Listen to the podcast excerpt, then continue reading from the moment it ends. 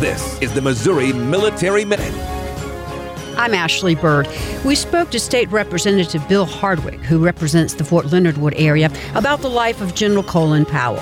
Hardwick served in the U S Army. He led combat patrols in Baghdad, Iraq, and still serves in the National Guard. He explains the legacy Powell left for his country. He was National Security Advisor under Reagan. He was chairman of the Joint Chiefs during the Gulf War.